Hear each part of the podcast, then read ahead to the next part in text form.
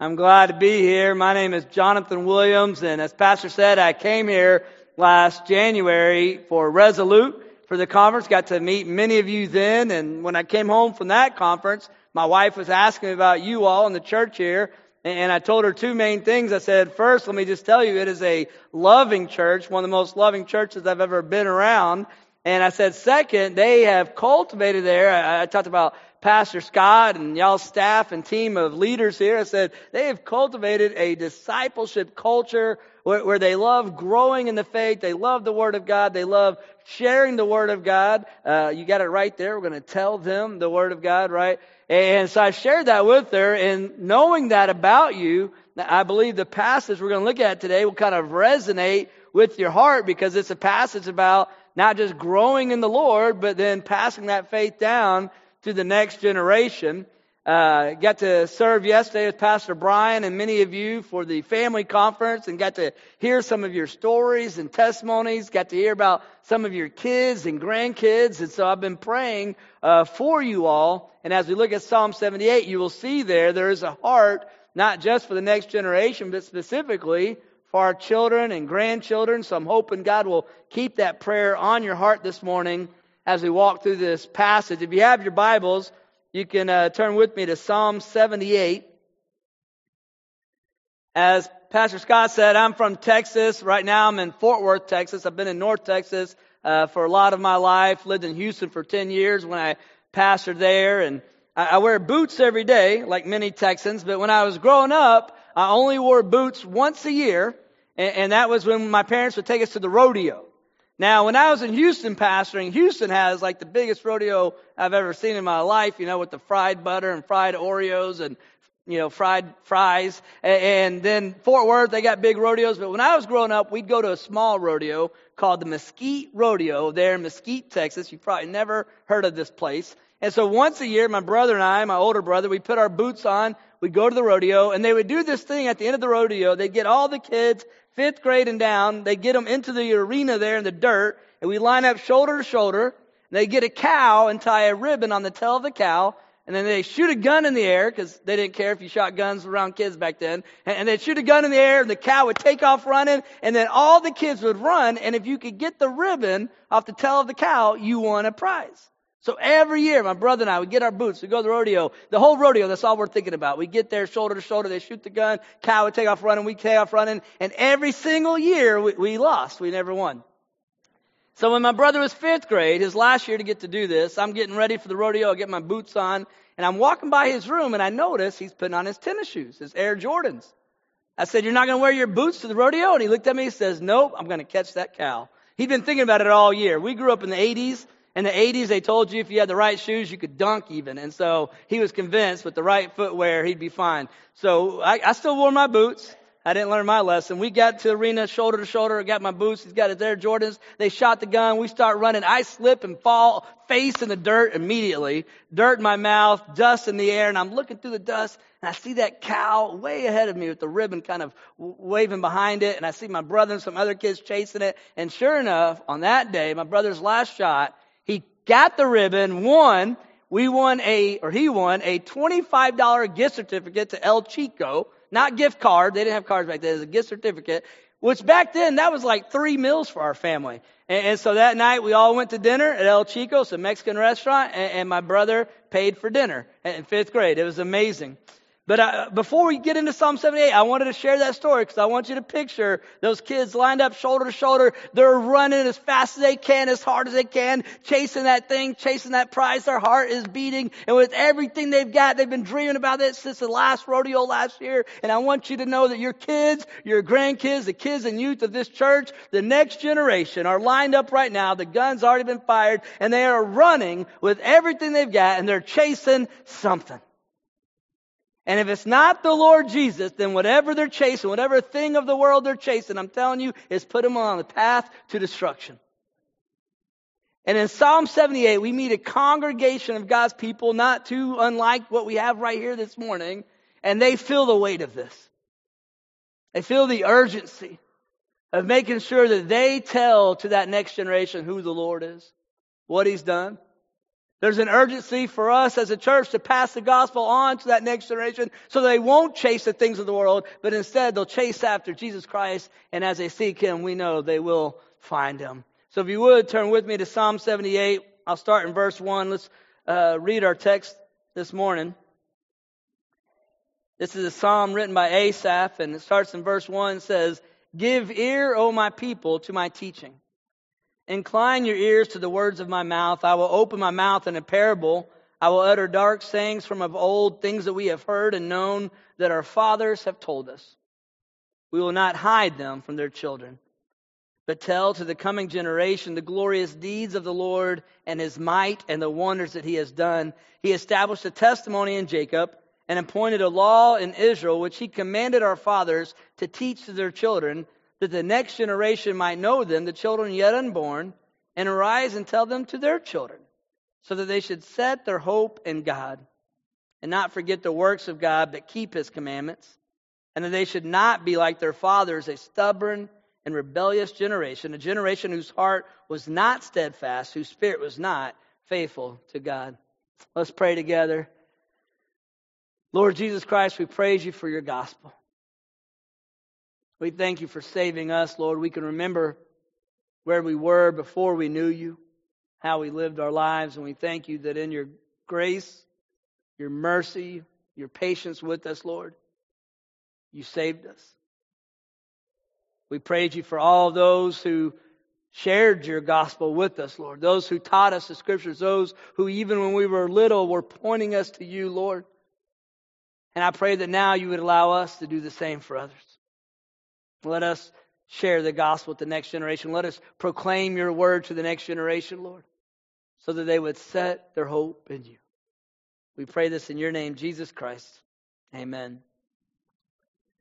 As we think about sharing the gospel with the next generation, passing our faith down to the next generation, I've been thinking about, you know, the, the relay race in the Olympics. A year from now, we'll be watching the Olympics again. My wife, her favorite is uh, women's gymnastics. So she and my daughter get pretty fired up about that. But me and my boys, we, we love the track and field because I, as I tell my boys, you get the fastest people who've ever lived in the whole world in one spot, and then they just race each other. I think that's the coolest thing ever. It reminds me of elementary school. After every day, we had a foot race in the parking lot, and we'd always get the fastest people. So I just kind of cheered and watched. I never got to do it. Uh, we'd get the fastest people, and that's how you knew who the fastest in the school was. So I love watching that. And in that track and field, they have a relay race. Have you ever seen this? The relay race. So you get four guys, and each of them going to run a lap carrying a relay baton. And after one lap, they're going to pass it to the next guy. So he's running with the baton and he goes to pass it. This guy does this little move and catches the baton and he runs the lap and then they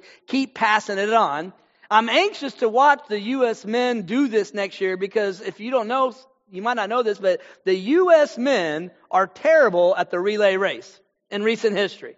I'm going to read you some of their highlights or lowlights in recent history. In 2008 Olympics, we dropped the baton during the exchange and we were disqualified. In 2009 World Championship, we exchanged it too early and we were disqualified. In 2011, we ran into another runner and he fell and we just stayed on the ground. 2015, we exchanged it too late and we were disqualified. In fact, going into the 2021 Olympics, the last one we had, we had messed up the exchange seven of our past 11 big races and we've been disqualified for six of them. So going into the last Olympics, you're thinking, I bet we learned our lesson. We got this figured out. Surely that's all we practice is the baton exchange.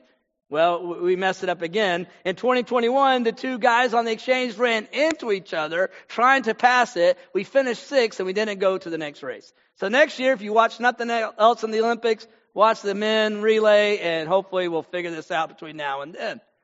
But we all have this desire, like we see in Psalm 78, to, to pass uh, our faith down to the next generation. It's like we've been running this Christian race for a long time, carrying our faith, and now it is time for us to pass that baton of faith down to the next generation. And like the men's team, there's a lot of ways we could mess that up. There's a lot of ways we could drop the baton and, and fail to pass that down. But we are called to be faithful in that. If there's one thing we as believers need to be good at, we, we need to be good at passing that baton of faith down to the next generation.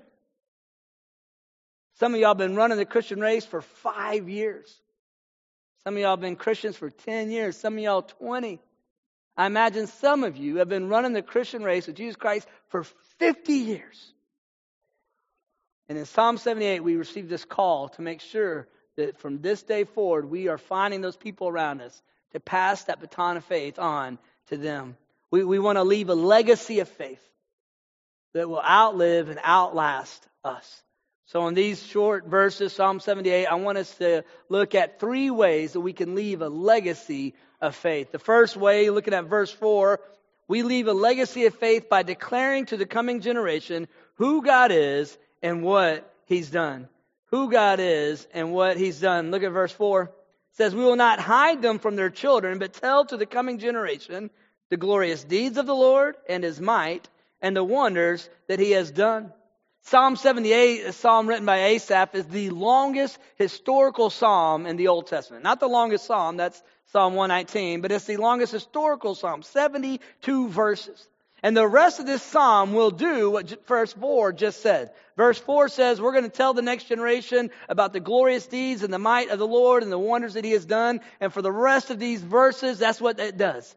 It recounts testimony after testimony, story after story of God's goodness, God's faithfulness, God's provision, God's deliverance, just reminding everyone of their history with Him. And I'm telling you, He's always been faithful. Amen. So how do we tell the next generation or what do we pass on to them? We're going to tell them the glorious deeds of the Lord, that, that's what He's done, the wonders that He's done, okay, those are His actions, and His might, that's who He is, the very character, the very nature of God.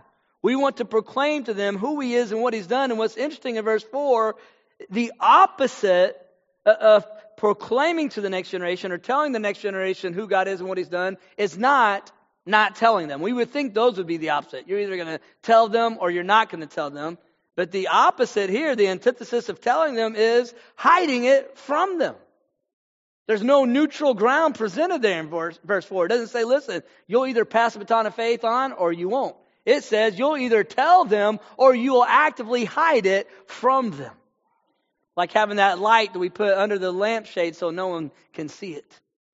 We are called to not hide it from their children, but tell them the glorious deeds of the Lord and his might. This is a reproducing discipleship. In fact, in these first four, five verses in Psalm 78, we have at least five generations that are present. It says in verse 3, we heard this from our fathers. Now in verse 4, it's gone from our fathers to us to the next generation. We see in verse 5, we want to go to the children. In verse 6, to their children who aren't even born un, or born yet. And then later in verse 6, they're going to rise up and tell them to their children. This is five, six generations of discipleship going on. Making disciples to make disciples to make disciples. It reminds us of 2 Timothy 2 2, where Paul tells Timothy, What you've heard from me, entrust to faithful men who will teach others also. In Galatians 1, Paul says that he heard the gospel from Jesus. So it went from Jesus to Paul, Paul to Timothy, T- Timothy to faithful men, faithful men to others. That's five generations of discipleship. Think about the people who shared the gospel with you. Think about the people who shared the gospel with them. That's three generations of passing that baton of faith. Now, who have you passed the baton of faith on to? And have we done it in such a way that they can then pass that baton of faith down to, to even the next generation? People who aren't even born yet. Asaph is concerned about the people who aren't even born yet, making sure that they also hear the gospel. Have you ever wondered who's going to be in this room 30 years from now? About 50 years from now? What about after everyone in this room is home, hopefully with Jesus in heaven? Eh, who, who's going to be here? Will there still be a church there? Are, are we making sure that we pass this baton of faith and tell the next generation who God is and what He's done in such a way that 20 years, 30 years, 50 years from now, there's still a vibrant, living church family here who is a light to this community. The next generation, whether we tell them about the Lord or not, I, I guarantee the next generation they're hearing a lot of things right now. Every year, there's more than 3,000 new video games released. Every year, there's 32,000 new young adult novels that are published every single year. Every day, there's a new 2,000 apps available on Android phones and iPhones. That means if you downloaded 2,000 apps today, tomorrow there'll be 2,000 new ones that you don't even have yet. Every single day, including today, there will be 3.7 million new YouTube videos uploaded. So if you've watched everything on YouTube, then starting tomorrow, you're 3.7 million videos behind. And every single day on Instagram, there are 95 million new pictures and videos that are uploaded. The generation behind us, the coming generation, they are saturated by all these messages. The coming generation behind us, they spend on average 3,000 hours a year on screens. Millions of videos and pictures and influences, as we call it. They are saturated with the cultural narratives and the cultural messages and the cultural influences of our day. Meanwhile, they're getting 100 hours a year at the church house. Who do you think is winning their heart? What do you think is shaping their worldview? We need a Psalm 78 congregation of God's people that are passionate that in the midst of all this noise, we are telling them the gospel of Jesus Christ. We're telling them who God is and what He's done. We're telling them that there is one true living God who is all faithful and all knowing and all powerful and all present. He's a God who sees us and He's a God who hears us. He is loving and gracious and merciful and forgiving. He is our shelter, our refuge, our protector, our provider, our shepherd and our savior. He is a living water and the bread of heaven. He is a bread of life. He's a prince of peace and the Lord of lords and the king of kings. They need to know who God is and what He's done. One of the ways we tell them what He's done is we share our testimonies with them. Let me ask you this, parents, grandparents. Do your children and do your grandchildren know your testimony? Have you ever just sat down with them and said, Have I told you how Jesus saved me? I told you a little bit about my life before Christ and who was it that shared the gospel with me and how the Lord drew me to himself and what, what, what changed when that happened? Have I told you about my life now in Christ, how different that is? Have we passed even those testimonies down to the next generation? There's a passage in Joshua 4 where after Joshua leads God's people uh, go into the promised land, they get to the Jordan River. God parts the Jordan River, and on their way to the promised land, they cross it on dry ground. And on the other side of the Jordan River, God tells them, get 12 men, one from each of the 12 tribes, go back to that dry ground, and each man get a stone and carry it on their shoulder to the place they're going to lodge. So I picture these big stones you put on your shoulder. I'm sure he chose the 12 strongest guys they had. And they get these 12 stones and they carry it to where they're going to lodge. They set them down that night. And this was God's idea. And God tells them the reason you're doing this is so that one day, when your children see those stones and they ask you, what do they mean? You'll tell them what God did on that day. I have some friends that keep these little rocks next to their kitchen table. And they leave it on the kitchen table and they wait for one of their kids to ask, what does that mean? And they tell them, it's so I can share testimony with you. They treat them like memorial stones. And every time someone asks about the rock, they tell them another testimony about who God is and what He's done. In the midst of all the noise, all the cultural messages and narratives of our day, all the influencers and influences they are surrounded by, we need a Psalm 78 congregation of God's people passionate about telling them who God is and what He's done. The second way that we leave a legacy of faith is we leave a legacy of faith by teaching specifically the Word of God to the coming generation. Actually, taking the Bible and teaching them. Look at verse 5. It says, He established a testimony in Jacob and appointed a law in Israel, which He commanded our fathers to teach their children, that the next generation might know them, the children yet unborn, and arise and tell them to their children. Verse 5, he established a testimony. He appointed a law. The, the Hebrew word there for law is, of course, Torah. And, it means teaching. So we have the testimony of God, the law of God, the Torah of God, the teaching of God, the Word of God. And where do we have that today? We have it here in our Bible. And it says that God has actually commanded us to teach our children His Word, His law, His Torah, His teaching. Where did God command us to do that? Well, all throughout the Bible. Genesis 18, Deuteronomy 11, Deuteronomy 32, Ephesians 6. But in Deuteronomy 6 is a passage we come to a lot and in Deuteronomy 6, God tells parents to be what we would call great commandment Christians. He says you should love God with all of your heart, soul, strength, and might. Y'all have it right there on the wall. Love Him. It says the Word of God must be on your heart. And then, once you love God and the Word of God is on your heart, God commands parents to then teach the Word of God to their children in their house, to te- tell them. You're going to love God and then you're going to tell them. You'll have it right here in the sanctuary. And in Deuteronomy 6, 7, it says that parents are going to teach the Word of God diligently to their children. They're going to chisel it into stone. They're going to impress it on their hearts. So this is the law they're thinking about here in verse 5. Maybe even they're thinking of Deuteronomy 6, saying He gave us Deuteronomy 6, that we are commanded to teach our children. Did you know, parents, we are commanded in the Bible to teach the Bible to our children in our homes. We are commanded to teach them that. We talk about doing this through family worship and family discipleship and family devotions. When I say family worship, I'm, I'm, you know, family worship takes place when the whole household gathers together to teach and enjoy the Word of God, to pray with and for one another, and to offer praises to the Lord. When's the last time you gathered the people in your home and you opened the Bible together? You prayed together. You offered praises. It's, I imagine most of you have a Bible in your home. Some of you might have 10 Bibles in your home. But it's one thing to have a Bible in our home, and it's another thing to have the Bible on our heart. And in verse 5, we see this reminder that we need to make sure that we impress the Word of God onto the hearts of our children. We, we need to give them the Scriptures. In 2 Timothy chapter 1, Paul tells Timothy that when he sees his faith, he's reminded that that faith first existed in his mother and his grandmother, Lois and Eunice. See, Lois and Eunice, Timothy's mom and grandmother, they had faith and they passed that baton of faith down to Timothy.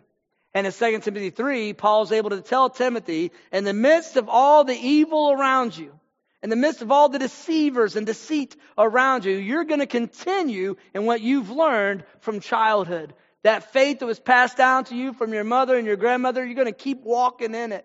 And then he reminds him that those scriptures that he was taught as a child are able to lead him to faith in sal- or faith in Jesus Christ, able to lead him to salvation. You see, when we bring the Bible to the kids, when you bring the Bible to your next generation, when you teach the Word of God to your grandchildren and children, you're giving them this rock solid foundation so, in the midst of all the evil in this culture, all the deceit and lies in our culture, they are able to continue and follow in that faith that you pass down to them. When you bring them the Word of God, it leads them to salvation by grace through faith in Jesus Christ. We leave a legacy of faith by teaching the Word of God. We leave a legacy of faith by proclaiming the gospel. The whole Bible points to Jesus. So we can start in the beginning. Let's tell them the whole gospel. Let's start in the beginning. Let's tell the next generation there's one true living God who created everything. And he created man and woman, male and female. He created them in his image and he put them in the garden and he told them they could eat of the fruit of any tree they wanted, but if they ate the fruit of the tree of knowledge of good and evil, they would die. Adam and Eve were in the garden. They had this command from God. They were naked, but they felt no shame. But then the serpent came to them, Satan came to them, and he told them, if you eat the fruit of that tree, you won't die. So they had the truth of God in one hand, they had the lie of the enemy in the other hand, and they exchanged the truth of God for the lie. Eve took the fruit, she ate it, she gave it to her husband who was with them, he also ate it, and immediately their eyes were open. And as sin entered the world, as sin entered that first marriage, that first family, they immediately felt shame. And they did what we try to do. They try to cover their shame. They got fig leaves and try to cover their nakedness. They do what we do when we sin. They hid from God. But even while they were hiding from God, God still sought them out. And He called them by name. And in Genesis 3, we read about some of the consequences of their sin. But we also, in Genesis 3.15, read a promise. A hope of redemption in the midst of this new fallen world. God tells them one day one will come through the seed of the woman who will crush Satan. And if you're reading the Bible for the first time, from that moment on, you're waiting for the one who's going to crush Satan. At the end of that story, God does what we could never do. God covered their shame.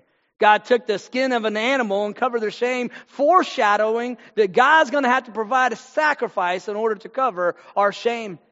So we're waiting for the one who's going to crush Satan. We're waiting for the sacrifice provided by God that will cover our shame. Adam and Eve had two sons, Cain and Abel. Cain didn't crush Satan. Cain crushed Abel. And so God gave them another son named Seth, and through the family of Seth came a man named Noah. During the time of Noah, all the people were rebelling against God, and the wages of sin is always death. Sin always leads to death. And so God sent the flood, and yet God is merciful. Even in the midst of that sinful, broken, fallen world, God showed mercy and He saved Noah and his wife, their three sons, and their three wives through the ark, two generations of people. They started to multiply, but instead of filling the earth, they stayed in one spot. There's one nation, one language, and they started building the Tower of Babel trying to make a name for themselves. So God confused their language and scattered them out. So now we have thousands of nations and thousands of languages. And in the very next chapter, God chose one man from one nation, Abram, and said, through you, one will come who will bless all of these nations. So we're waiting for the one who's going to crush Satan. We're waiting for the one who's going to cover our shame. And we're waiting for the one who's going to bless all nations. Abraham had a son named Isaac, and God told Abraham, take Isaac up on the mountain and offer him as a sacrifice. So he obeyed and he got to the mountain and he told his servants, you wait here at the bottom of the mountain. Me and the boy are going to go up to worship and then we will return. As they were walking up the mountain, Isaac said, Dad, I see the fire and the knife for the sacrifice, but where is the lamb for the sacrifice?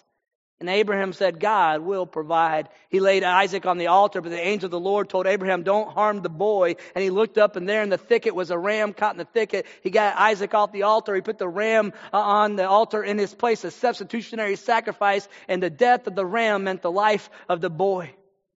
So we're waiting for the one who's going to crush Satan, the sacrifice that will cover our shame, the one who will bless all nations, the Lamb of God that God will provide, the substitutionary sacrifice that will take our place on the altar, and his death will mean our life. Isaac had a son named Jacob, and God changed his name to Israel so that all the descendants after that are called the Israelites, the nation of Israel. Israel, Jacob had 12 sons, one of whom was Joseph, and through Joseph, God moved that whole family, that whole nation to Egypt.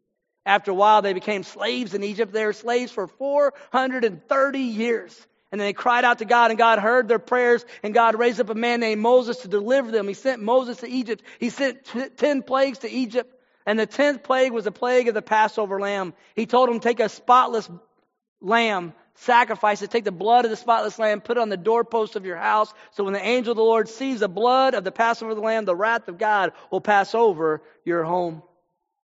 Moses led them out of Egypt. They wandered in the wilderness for 40 years. After Moses died, he raised up a man named Joshua. They parted the, God parted the Jordan River. They crossed over. He took them to the land he promised them, the promised land. And while they lived in the promised land, they had judges who ruled over them. But after some time, they rejected God as their king and said, we want a human king. We want to be like the other nations. So God gave them a king. He gave them Saul. Then he gave them David. Then he gave them Solomon and other kings. And during the time of the kings, they also had prophets. And the prophets gave more promises of the one who was to come, the one we're waiting for. The prophets told us the one who's going to come will be born of a virgin. He'll be born in Bethlehem. He'll come through the family of David and he'll be king forever. He'll be a suffering servant. He'll be bruised for our transgressions, crushed for our iniquities, and by his wounds we will be healed. So we're waiting for the one who's going to crush Satan, the sacrifice that's going to cover our shame, the one who's going to bless all nations, the Lamb of God, that God will provide the substitutionary sacrifice that will take our place on the altar, and his death will mean our life. We're waiting for the blameless, spotless, pure, perfect, sinless Passover Lamb of God whose blood will cover us so that the wrath of God will pass over us. We're waiting for the one to be born of a virgin, born in Bethlehem through the family of David, to be king forever, the suffering servant who would be crushed for our sins, bruised for our iniquities, and by his wounds, we would be healed. At the end of the Old Testament, the Old Testament's closed, we wait 400 years. And after 400 years, Jesus was born. He's the Son of God, the eternal Son of God, the Word of God who took on flesh and dwelt among us. And when he started his ministry, he, he, was pointed at by John the Baptist, said, Behold, the Lamb of God who came to take away the sins of the world. He is born of a virgin born in Bethlehem, and he is the one who died on the cross for our sins. He was buried for three days, Friday, Saturday, Sunday. On the third day, he rose again, conquering sin, death, and hell. He's the one who crushed Satan. He's the one who blesses all nations. He's the sacrifice that covers our shame. He is the spotless, pure Passover Lamb of God, sinless Lamb of God, whose blood covers us so that the wrath of God passes over us. He's the Lamb of God provided by God. He's a substitutionary sacrifice who took our place on the cross so that He gets our sin, we get His righteousness. He gets our death, we get His life. The Bible teaches that we are sinners and our sin separates us from God. We need to be righteous, but we're not. We need to become righteous, but we can't. But the Bible teaches because of what Jesus did on the cross. If we would put our faith in Jesus, God would reckon our faith, count our faith as righteousness. Many of you remember the people who first told you that gospel story, the people who first brought the Bible to you, the Word of God to you. And in Psalm 78, we are called to now be those people who are bringing the Word of God to the next generation. There's a missionary in the 19th century named David Livingstone that trekked across Africa. And it is said that when he started his journey, he had three backpacks with 73 books weighing 180 pounds.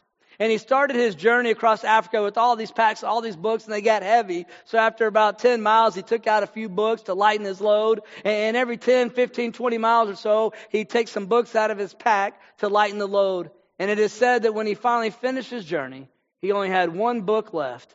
And that, of course, was the Bible. The next generation is saturated with so many messages, just an onslaught of stories and narratives from the culture. And yet, the one book, the one thing they need is the Word of God.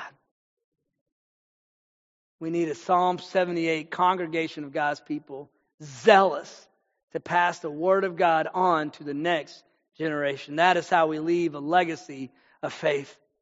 And then finally, the third way that we can leave a legacy of faith is by leading the coming generation to set their hope in God. We're going to tell them who God is and what He's done. We're, we're going to proclaim the Word of God to them. We're going to bring the gospel, the Bible to them. We're going to bring it into our homes and pass it on to our kids. We're going to pass the Word of God on to our grandkids. And we're doing all this so that we can be used by the Lord to lead them to set their hope in God. Look at verse 7. Verse 7 is, the culmination of all this. It's the prayer that we've been praying. It's the hope of all this. It's the reason we want to do all these other things in verses 4 through 6. Why do we want to pass our baton of faith down to the next generation? Here's what we're hoping for. Here's what we're praying for in verse 7.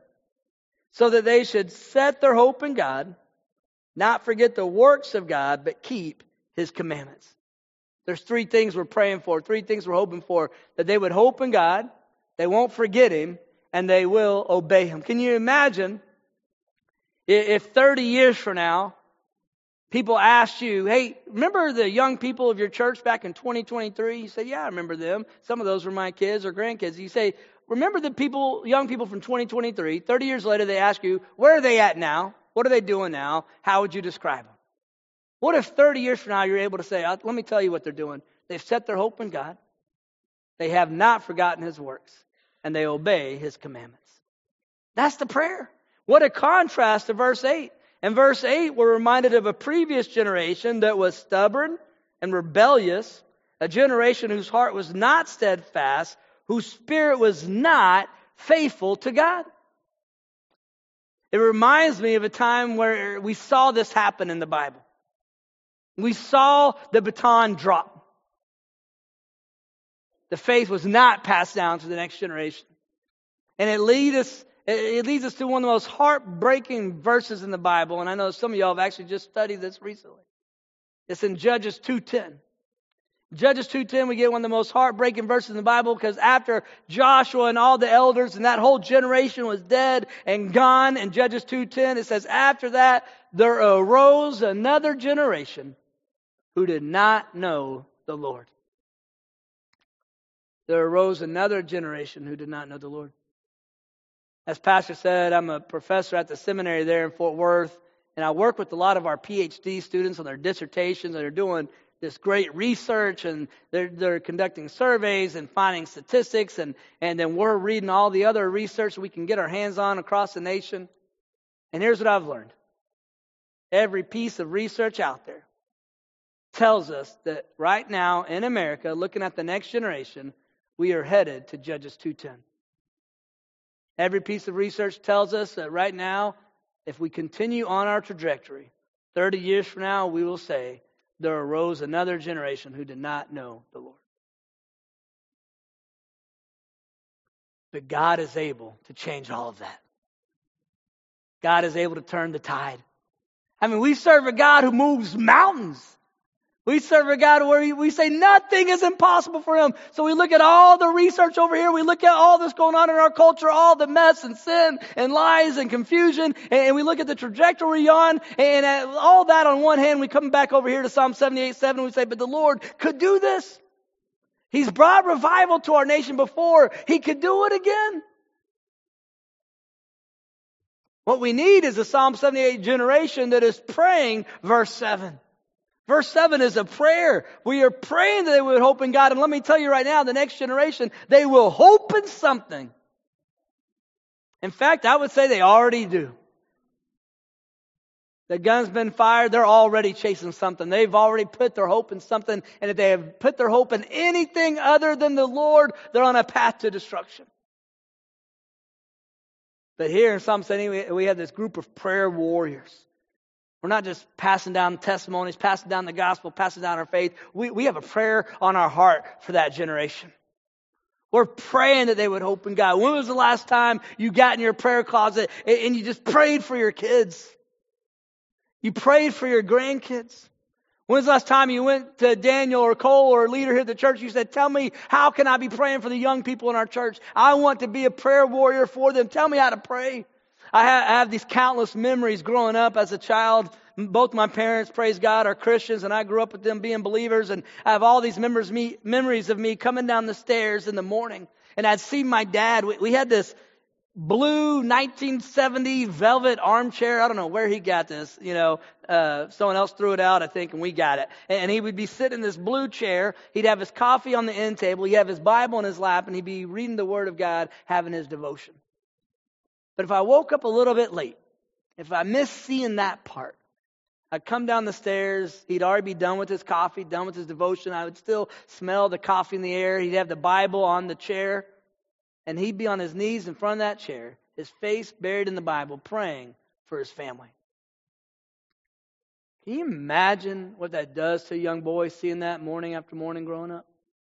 Can you imagine if, if, if the next generation constantly saw us in prayer for them? I mean, really praying. Like your kids and your grandkids, not only have you given them your testimony, not only have you given them the gospel, not only do you open the Bible in your home with them, but they know that you are praying for them. I mean, really praying. When I, when I say really praying, I, I think about this guy that Paul writes about in Colossians. In Colossians 4, Paul is finishing his letter and he's doing all these greetings. Greet this person, greet this person. I give you greetings from these people. And one of the greetings he gives them is from a man named Epaphras. Now they know this guy, they love this guy. In fact, Epaphras was the first one to ever share the gospel with them. Long before they knew Paul, Epaphras was there sharing the gospel with them. And Paul tells them, hey, greetings from Epaphras. Then he tells them, by the way, he, he's been praying for you. But he doesn't just say he's been praying for you. You know what he says? He says, Epaphras has been fighting for you, wrestling for you in prayer. You know, if someone comes up to me and they say, Jonathan, I just want you to know I've been praying for you, that means a lot. It really does. I need every prayer I can get. But if someone came up to me and said, Jonathan, I want you to know that I have been fighting for you in prayer, that hits a little different, doesn't it? Have you been fighting in prayer for your kids? Have you been fighting in prayer for your grandkids? What about the next generation? I mean, look, I get it. As adults, we see what's going on in our world right now and in our nation right now, and we're like, what in the world is happening? You ever watch the news and you're just like, what? And it's so easy to just complain about it, criticize it, pretend it's not happening. But what if our response to all that was not complaining and criticizing and, and ignoring it, but what if one of our responses to all that was prayer? Like really fighting in prayer for this next generation. We know what they're up against. The culture's coming at them. These messages are coming at them. The enemy is attacking them. They're surrounded by lies all day, every day. We're either going to tell them about Jesus or we're going to hide it from them. We're either going to tell them our testimonies or we're going to hide it from them. And we're either going to be on our face fighting for them in prayer or we're not.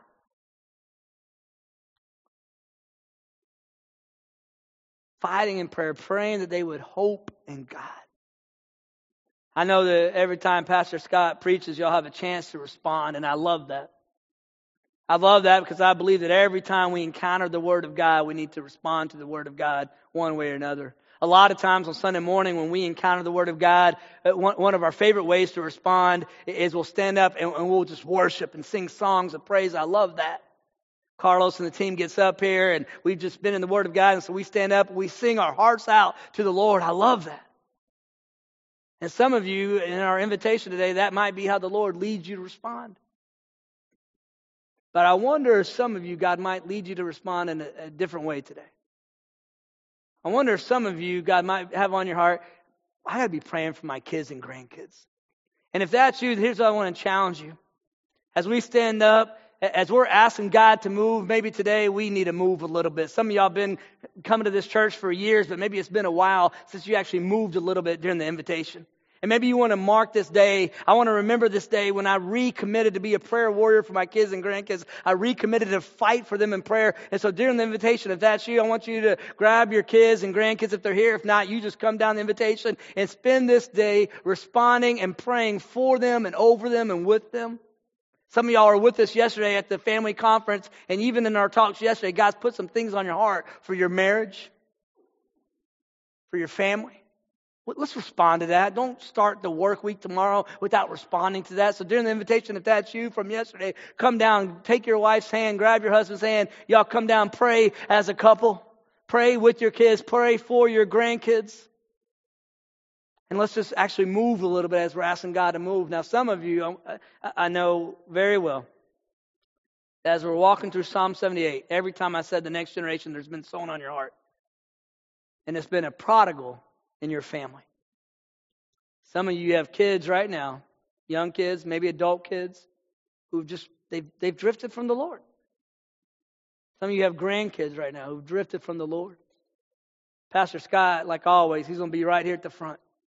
If you have a prodigal in your home, I want to encourage you, come up, come pray with Pastor Scott. If he's praying with someone else, then you come to the altar, pray for him, and, and then go pray with Pastor Scott. But get some people praying with you.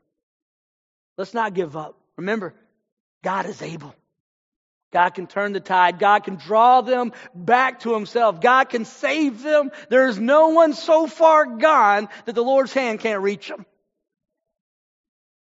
So whether you're praying with your kids or grandkids or praying for them, praying with your spouse and praying over the things we talked about yesterday for your marriage, or you're praying over the product for Pastor Scott, I want to challenge you to move during this time. If you don't have kids, you don't have grandkids, you know young people here at the church, don't you?